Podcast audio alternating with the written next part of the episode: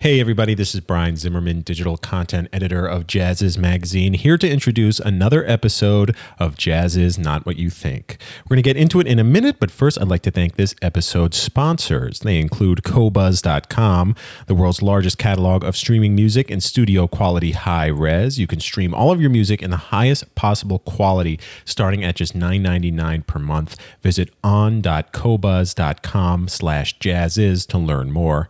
Thanks also to Prairie Star Records. They've got a new album out right now by vocalist Patrice Jegou. It's called If This Ain't Love, and you can check it out online at patricejegou.com. That's patricejegou.com.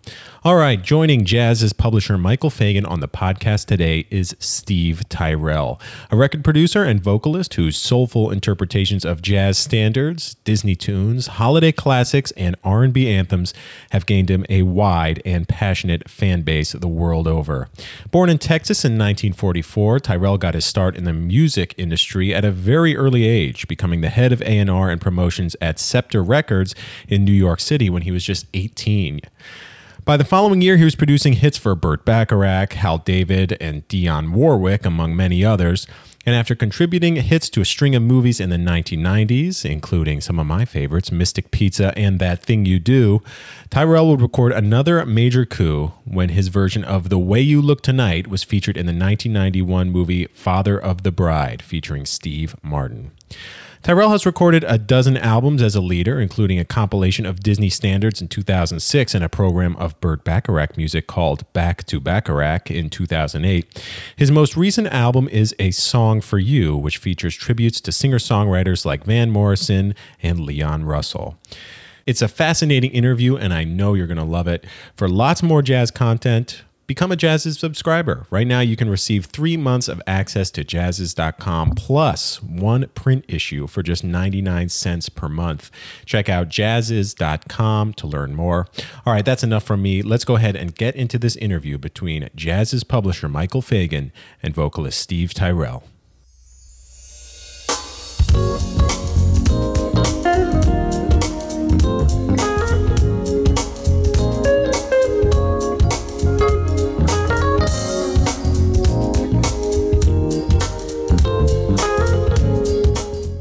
Been following your career for a while. I mean, I know that you're a Texan, I guess, and but you're. Well, yeah.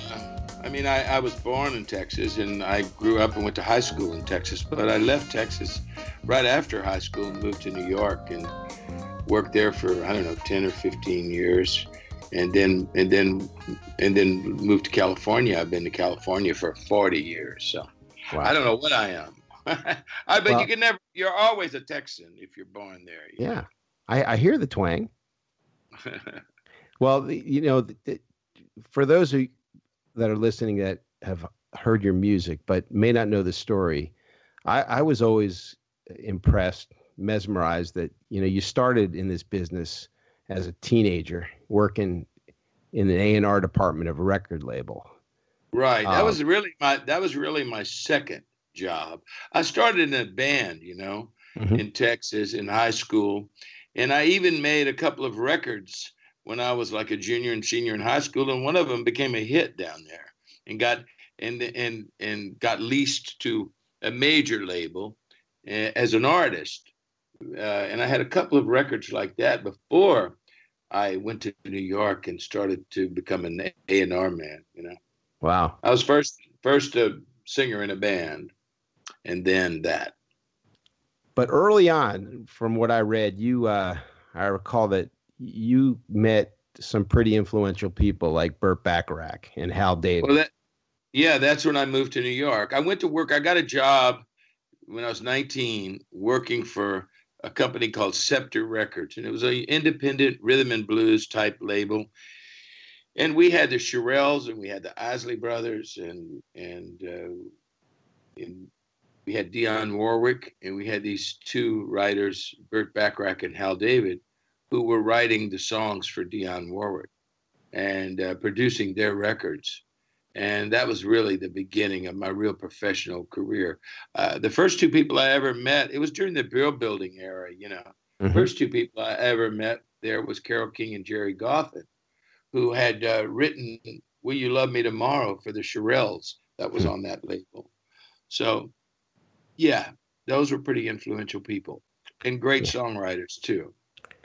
Yeah, so five decades, I guess, later, you've been a songwriter, a producer, certainly a vocalist, but you produced, you created, I guess, a lot of hits for some pretty big pop artists. Yes, yeah. I mean, Linda Ronstadt and her record Somewhere Out There from American Tail. I started working on movies when I was a kid, really working with Burt and Hal. They got movie jobs, you know. And they wrote Alfie for a movie. They wrote The Look of Love for a movie. And, of course, they wrote Raindrops Keep Falling on My Head for a movie. And I had brought and signed my buddy B.J. Thomas to the label. And so I got a taste of working on a film. We also did a film called Valley of the Dolls. And we had a song in that that Dionne Warwick sang. So early on in my career, I saw how you could put music in movies and how it could really affect the outcome of whether a record would be successful or not, you know? Mm-hmm. So when I moved out to California, kind of everybody from that era at one time ended up in California. Carole King moved out there, and Barry Mann and Cynthia Weil and Jerry Goffin. All of us ended up out, all the old Brill, but Jeff Barry, Lieber and Stoller, all of the of us ended up in L.A., and Barry and I decided we'd start a music supervision company, and we'd offer our talents out to films and see if they would hire us to be music supervisors. And that led to some good stuff. Barry Mann and Cynthia Weil, of course, were my partners, and Barry and Cynthia are two of the greatest songwriters that ever lived, you know? Sure. Sure. They're in the hall, every kind of hall of fame that you can be in. Well, you paid your dues, that's for sure. But it seemed to me like you really hit the artery with the Father of the Bride movie with that featured Steve Martin. Right. I mean, but that was his accident. You know, I mean, I worked on several movies. I did a movie called Mystic Pizza, and I sang in that movie. I sang in the opening of a movie called The Client, you know, which was a big movie. But I was the music supervisor, so I'd be in charge of the music. And every once in a while, an opportunity would come up where I would suggest something for the film, and in some cases, sing the demo of it so they could see what I was talking about. And that's what happened with Father of the Bride. They wanted Nancy Myers and Charles Shyer, who made that film, wanted to see if I could come up with a sentimental version of The Way You Look Tonight for the band to play at the reception when Steve Martin sees his daughter dancing for the first time with her new husband. And they asked could we make that song sentimental? Well, Sinatra's was swinging, you know, someday, you know, it was like that. So Bob Mann, who's been working with me since 1972 and a great arranger and co-producer. I talked to him about it. He's in my band, and he was also in Linda Ronstadt's band and James Ingram, you know, I mean, and James Taylor. So Bob came up with this feel that we did, and I played it for them at the set. And to say, I said, well, is this kind of what you're talking about? Excuse me. And I was singing it. So they said, well, who's that guy singing? I said, well, that's me. And they said, well, you know, on the demo. And they said, well, you got to be in the movie, man. I said, well, let me check with my agent, see if I can work you. And it was a total accident. I sang it in the movie. It went over so well when we shot it, like all the extras. It was the reception scene. So it was the biggest day of the movie, Father of the Bride, because it had all the actors, people from Disney, you know, 100 extras, you know, and everybody came up to me when we were shooting it and said, God, that's a great song. Did you write that song? And I said, no. And you could tell that it was very well received in that scene. So I suggested to the director, Charles Shyer, I said, why don't you put this song over the end of the movie too? We had another song in mind. And reprise it, and let me get Ray Charles. I even mentioned Rod, who wasn't doing any Rod wasn't making standards records, but I could hear his voice on that song. I said, why don't you get Rod Stewart or Ray Charles to sing it over the end of the movie, and I'll produce it. And they ended up using my version in the temp track. You know, when they previewed the movie, mm-hmm. they just took my version and put it over the end where I had suggested, with the intention that it would be somebody else. And they got such good reaction that they finally said, why don't you do it over the end too? And I did, and changed my life, basically. Yeah, yeah. Wow. Well, fast forward a couple of years, you know, it's funny. You've been compared to a lot of younger singers who have come after you that haven't had the experiences, the work, the production that you have, like a Curtis Stigers or someone like a Michael Bublé, or right. even I've seen comparison with Michael Franks, Peter Sincotti. Well, those are all good guys. I mean, I love Michael Franks, and I love Michael Bublé. He's a great guy. His mother became a big fan of this song and the Father of the Bride. And Michael told me that he put it on his first album, mm-hmm. and that album, my first album, you know, really kind of influenced a lot of people in the Great American Songbook.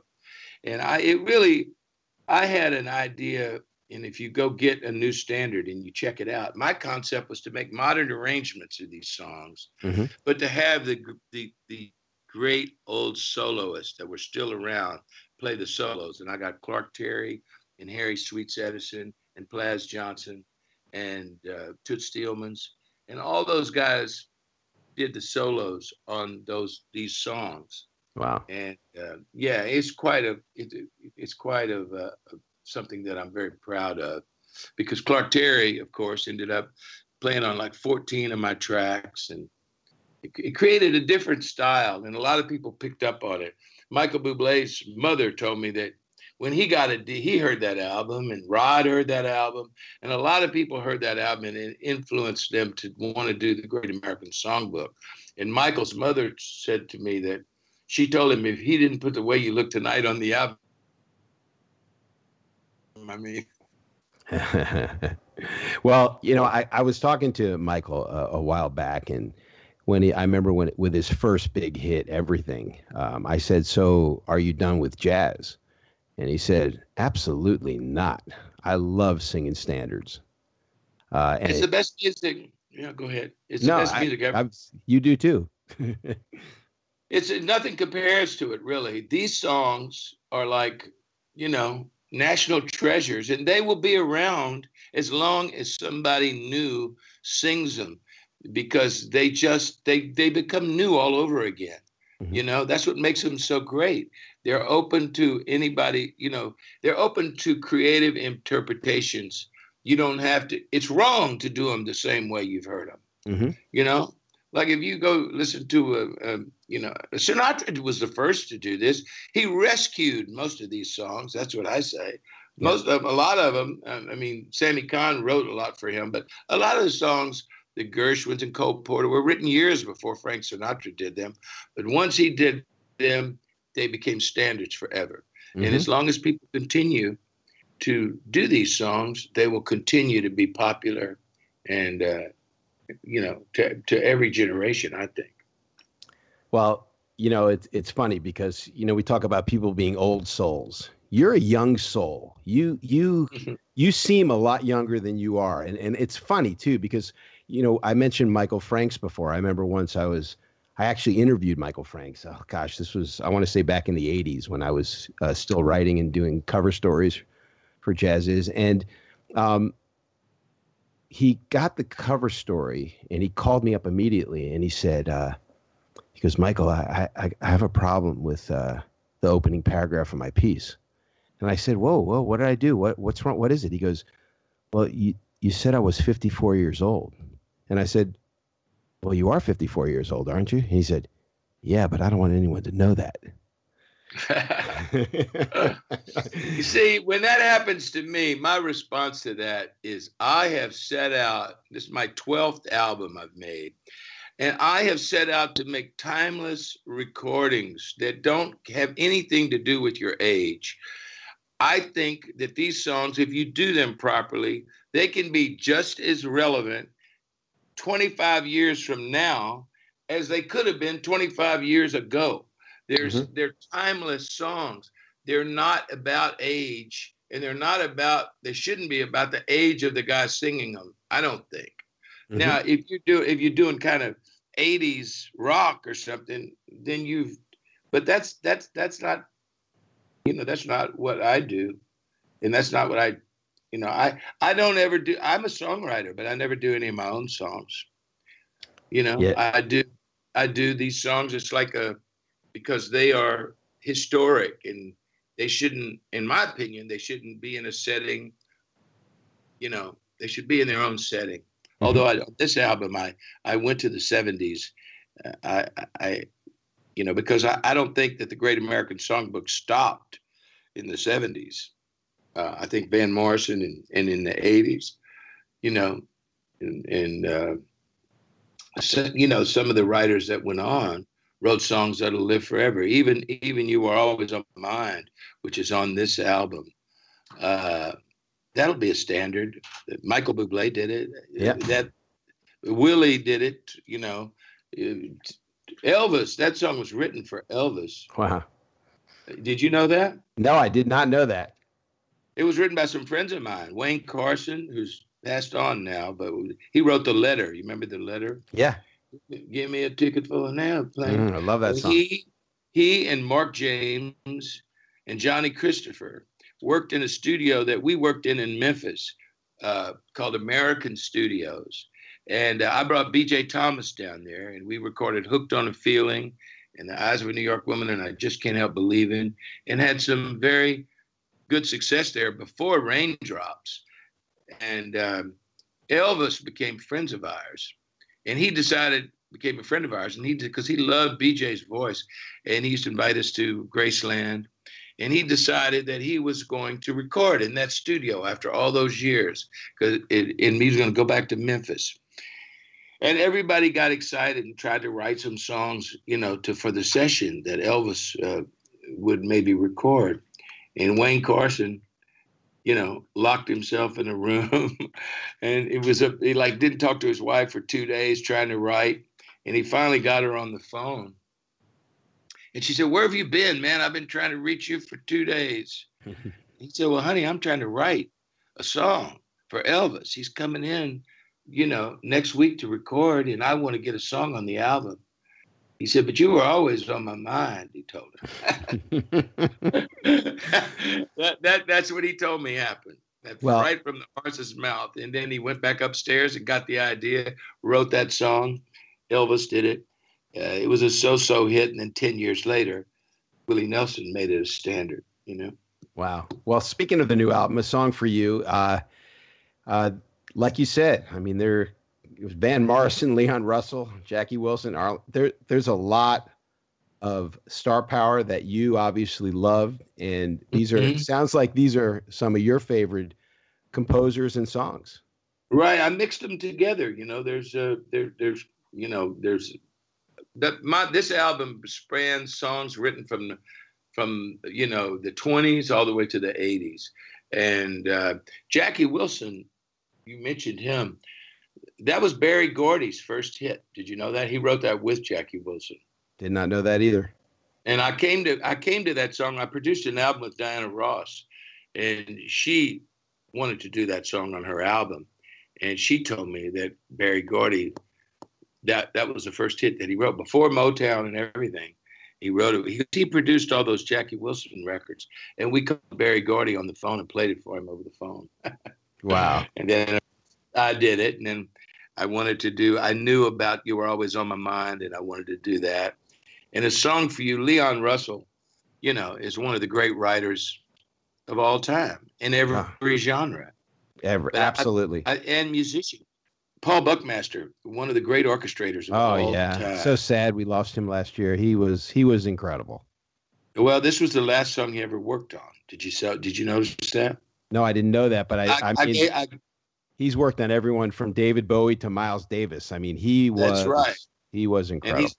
And he's been a friend of mine for years. He used to work in my studio. He had a room in my studio, and Paul and I were you know, I didn't have too many things on my first albums because they were swinging that fit within his style. But this one, A Song for You, I thought would be perfect for him. And I gave it to him, and he started working on it. He did about most of it and passed away the day before we recorded it. Wow. I mean, so then Paul, it's his last work on this planet. Wow. Stuff in this album, if you get into it. Yeah. Also, I mean, Leon Russell was born in Tulsa, you know. So that's about as good as you, if you're not from Texas, that's about as close as you can come. Yeah. Those people are okay. Yeah, right. And, well, you know. So I've always loved him. And Van Morrison, man, forget it. Yeah. I think this song that opens my album, you know, is about as great a love song as anybody's ever written. Yeah. Somebody like you. Yeah. Yeah. So you I mean, you sung, you know, standards. You've done so many different kinds of projects, holiday albums, jazz standards. But you seem to gravitate to romance. Yeah, well, that's the common thread, man. You know, it definitely is a common thread in this album. All the songs are love songs, mm-hmm. and all of my first albums, most of the songs were love songs. You know, I mean, there's something to be said for sad slash your wrist songs too. But I haven't gotten to that part yet. You know, I'm not that unhappy. Well, you know, I like songs that make you feel good, you know.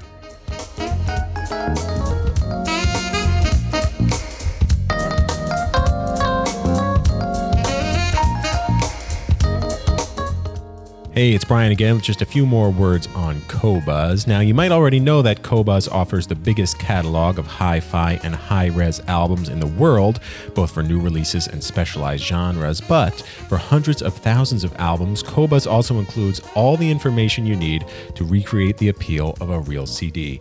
We're talking the names of musicians, the producers, the lyrics. There's everything you need to know to appreciate your favorite albums. Qobuz is compatible with all types of audio equipment and also provides advice on your hi-fi equipment purchases. Not only that, but every week, Qobuz publishes interactive articles that widen your musical knowledge. And you can even download these high-res files to listen to in offline mode, so you can enjoy your music even when you're offline. Subscriptions to Qobuz start at just $9.99 per month. Again, visit Qobuz.com, that's Qobuz.com, to learn more. All right, let's get back to the interview.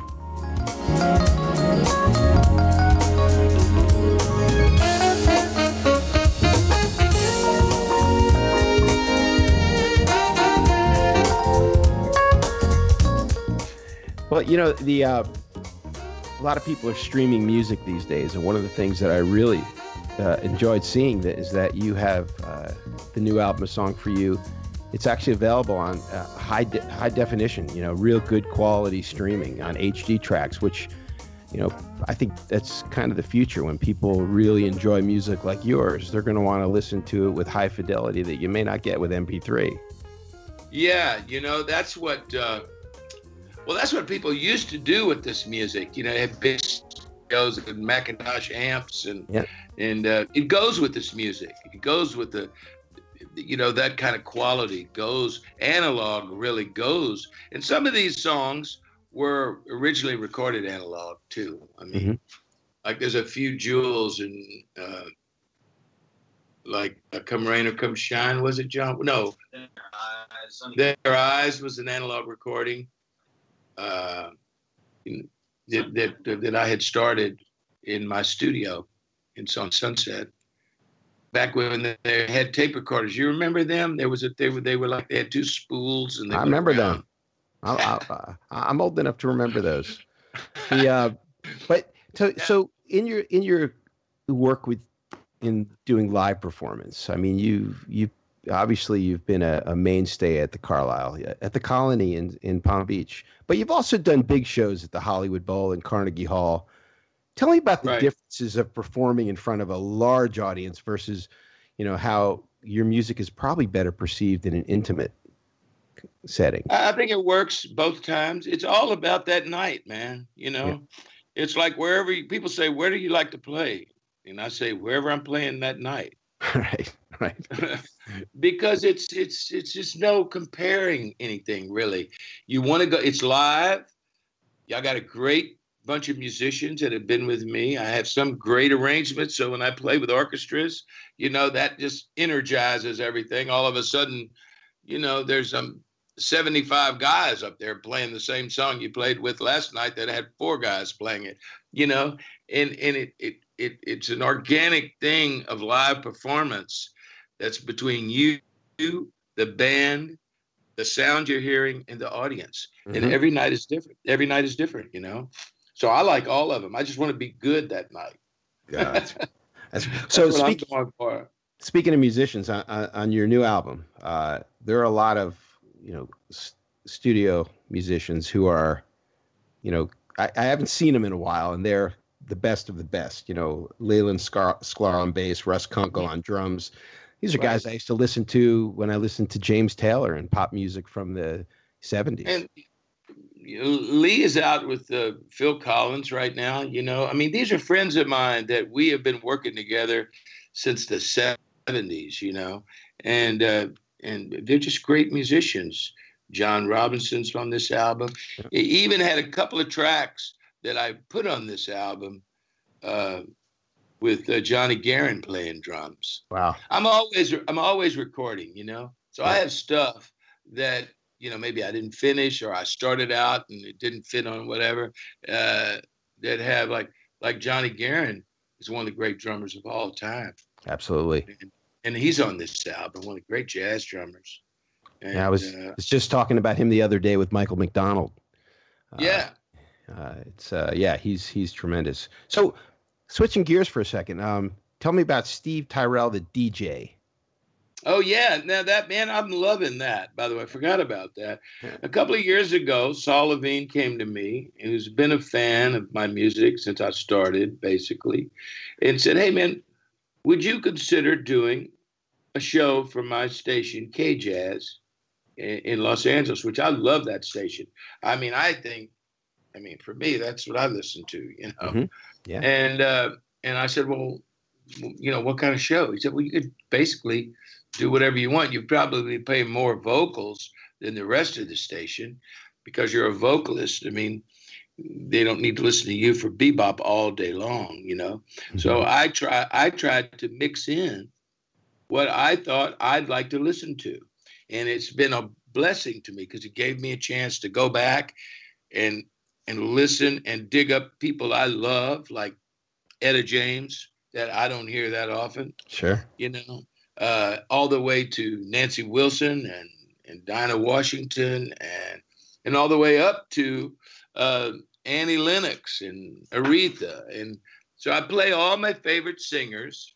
I go dig up what they, you know, it gives me a chance to listen to their music, which I haven't concentrated. I've always loved it, but I haven't concentrated on listening and checking out all their albums. And I play everybody from, you know, Coltrane to Miles to Steely Dan, because I think that's a format that people, you know, are interested in. I think it's the radio station we've all been waiting for. I do too. Honestly, I hate to say that, but I mean, I think my show is a combination of music that everybody should like. And it is of the highest quality too, you know. Nat King Cole and Chaka Khan be back to back sometimes, you know. Wow, that's great. And why not, right? No, of course. I play Michael Bublé. I try to mix it around. Johnny Pizzarelli, but all the greats, man. I play Otis. Sometimes I Sam Cooke all the time, Ray Charles every day, you know. Well, I hope you're playing a lot of Steve Tyrell as well. Well, I play I have a theme song that the station picked that opens the show, Sunny Side of the Street, that I sang in the Father of the Bride movie. But then I try to play one more. I don't think anybody wants me playing all my songs all day long. You know, like, hey man, get out of here, you know. That reminds me when my editors think that I talk too much about myself when I write. So Yeah, no, you can't. I don't know. I think I play one more, like usually in the middle hour. Yeah, I'll play something of mine. But, man, it gives me a chance to talk about things of even of my own. Like I told you, Clark Terry played on 14 of my tracks, and I can talk about it. Yeah. And there's a home for that music, you know, that I could talk about and play.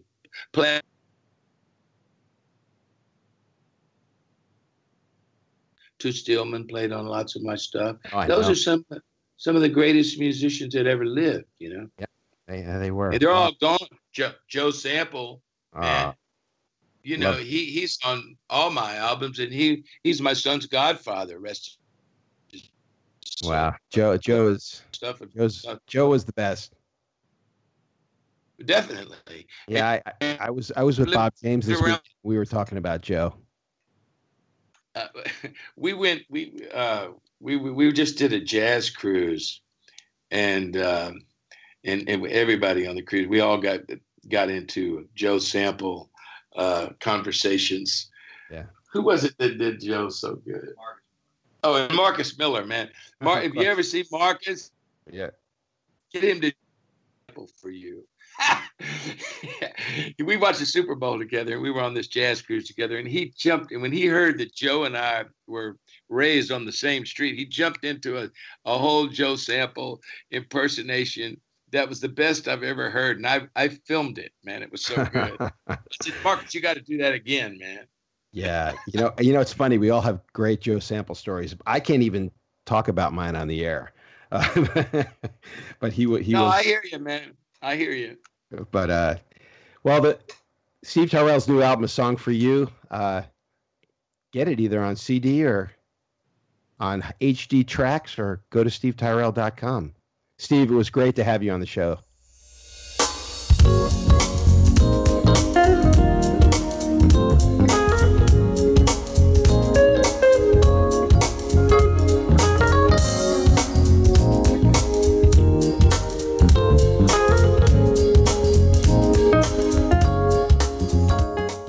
All right, and that'll do it for today's episode. Just want to thank a few more sponsors here. They include Smoke Sessions Records. They've got a new album out right now by George Coleman. It's called The Quartet. You can learn more at smokesessionsrecords.com. Thanks also to Blue Note Records, currently celebrating their 80th anniversary with a bunch of cool musical initiatives. To check out everything they've got going on, visit bluenote.com. Another thanks to ECM Records. They have a new album by Enrico Rava and Joe Lovano out right now. Visit ecmrecords.com to learn more. And thanks to the online streaming service Deezer. We regularly curate playlists on this platform. To check out our latest, visit Deezer.com and search for JAZZIZ. JazzRadio.com, featuring more than 35 channels of curated jazz music for free online, is another one of our sponsors. Visit JazzRadio.com to check it out. Thanks also to the New Jersey Performing Arts Center in Newark, New Jersey. On the calendar for them in November, a performance by Chaka Khan. It's taking place November 14th. For tickets and more info, visit njpac.org. That's njpac.org. And another big thanks to the Angel City Jazz Fest, taking place October 2nd through the 13th. That's coming right up in Los Angeles, California. Check them out at angelcityjazz.com. Big thanks also to Jazz at Lincoln Center, one of New York's premier jazz venues. They've got a great lineup in September, October, November, really the whole season. For tickets and more info, visit jazz.org. And thanks also to Quest TV, the world's first subscription video on-demand platform dedicated to jazz and beyond. It's been called the Netflix of jazz. Be sure to check it out at quest.tv. That's QWEST.tv. And finally, thanks to the U.S. Navy band Commodore's Jazz Ensemble, currently celebrating their 50th anniversary. They've got concert dates around the country. If you want to catch them in action, visit our website and click the Navy Band Commodore's banner. All right, well, that'll do it for this episode. Like I said, thanks for listening, everyone. Do us a favor. Check us out on iTunes, Stitcher, Spotify, wherever you get your podcasts, and be sure to leave a 5-star rating. It really helps. So long, everyone. We'll see you next time. Bye.